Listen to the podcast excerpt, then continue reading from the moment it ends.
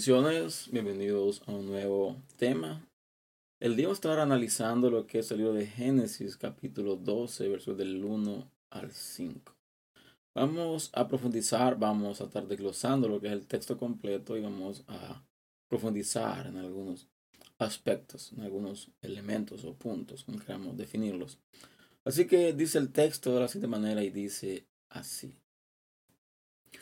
Pero Jehová había dicho a Abraham, vete de tu tierra y de tu parentela y de la casa de tu padre, a la tierra que te mostraré. Y haré de ti una nación grande y te bendeciré y engrandeceré tu nombre y serás bendición. El 3 dice, bendeciré a los que te bendijeren y a los que te maldijeren maldeciré. Y serán benditas en ti todas las familias de la tierra. Y, si fue, y se fue Abraham como Jehová le, había, le dijo, y Lot fue con él y era Abraham de edad de setenta y cinco años cuando salió de Arán.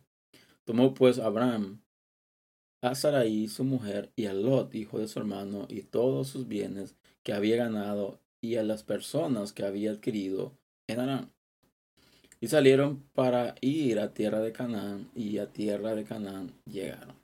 Ok, aquí hay varios aspectos que vamos a tomar en cuenta. Uno de los aspectos lo que resalta el texto dice de que Dios le dijo a Abraham de que saliera de su parentela.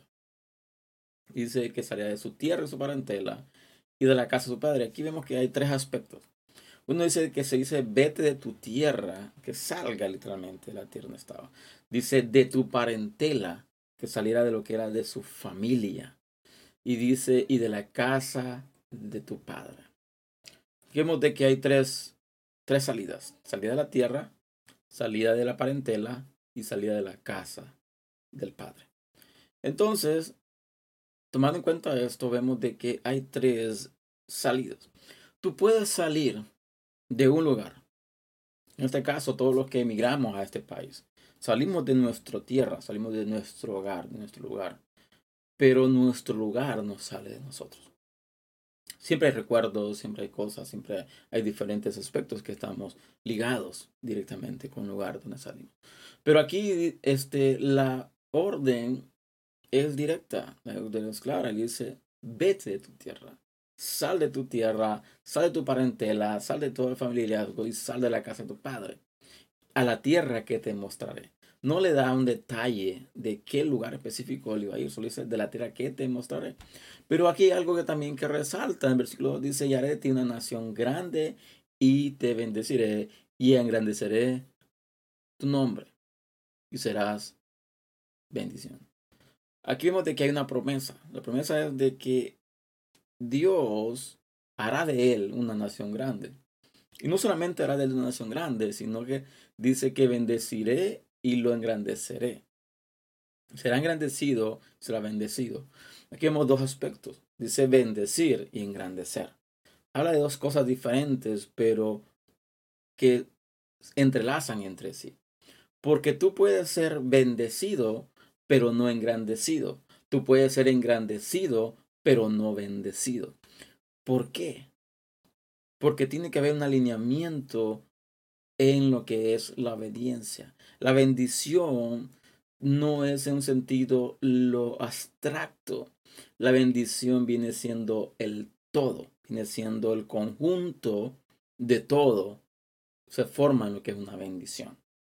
Y el engrandecimiento viene como resultado de una bendición que está encerrada en un todo. Espero que me logre explicar. Pero dice, engrandeceré tu nombre y serás bendición. Aquí vemos de que Él será bendecido, su nombre será engrandecido y será bendición. Aquí está hablando de un, literalmente un paradigma. ¿Por qué? Porque Abraham, porque no era Abraham, era Abraham, en este momento tenía que salir de su tierra, tenía que salir de su parentela, tenía que salir de la casa de su padre, tenía que desligarse completamente de su pasado, en pocas palabras. Entonces, le dice de que, que tiene que ir a un lugar donde Dios le dirá. El versículo 3 dice, bendeciré a los que te maldijeren y a los que te maldijeren maldeciré, y serás benditas en ti todas las familias de la tierra. Aquí hay un contraste. ¿Por qué? Porque dice de que Dios va a bendecir a aquellos que bendigan a Abraham. Y Dios va a maldecir a todos los que maldigan a Abraham. Pero nosotros hemos tomado este texto, esta parte en específica, y decimos de que todo aquel que maldiga a Israel será maldecido, y todo aquel que bendiga a Israel será bendecido. En este caso, está hablando de Abraham, no está hablando de Israel. Israel va a venir a constituirse mucho tiempo después. Pero en este lugar, en este momento, está hablando con aquel de que ha sido escogido para ser pueblo. No está hablando de su pueblo en sí. Pero dice, en ti serán benditas todas las familias de la tierra. No está hablando de mi pueblo, no está hablando de mi creación, no está hablando de los que yo voy a formar, está hablando de en ti, donde serán benditas todas las familias de la tierra. Cuando habla de tierra hay que ver bien el contexto sobre qué tierra está refiriendo. Tierra en el lugar donde él va a estar o tierra en un lugar general. Entonces, el versículo 4 dice, y se fue como Jehová le dijo, y Lot fue con él, y era Abraham de edad de 75 años cuando salió de Arán. Ok, ¿cuál fue la orden de Dios? La orden de Dios fue de que dejara la tierra, que se fuera a la tierra, que dejara su parentela. La pregunta es esta, ¿Lot era o no era parentela? Lot era hijo del hermano de él. Entonces tenía que haberse alejado también de él. Pero había algo, había algo de que unía, había un vínculo entre Lot y Abraham, tan fuerte de que no pudo alejarse de él. Y que pasa más adelante, pero eso es otro tema, eso es otro asunto. Pero dice de que se fue juntamente con Lot, el hijo de su hermano, dice, todos los bienes que había conseguido, dice, se fue a la tierra para ir a tierra de Canaán y a Canaán llegaron. Ok, vamos a tratar de desglosar un poco esto. Dios le da una orden. ¿Cuál es la orden? Que se alejara, que se fuera a un lugar donde él no conocía, pero que se fuera solamente él, que se alejara de su familia. Cuando habla de él, habla de lo que están bajo su cargo. su esposa, sus, no tenía hijos, claro, en este momento, sus sirvientes, era todo lo que le había querido, estaba muy bien ahí, pero se llevó a Lot. Y se puede asegurar de que también se llevó a su padre con él.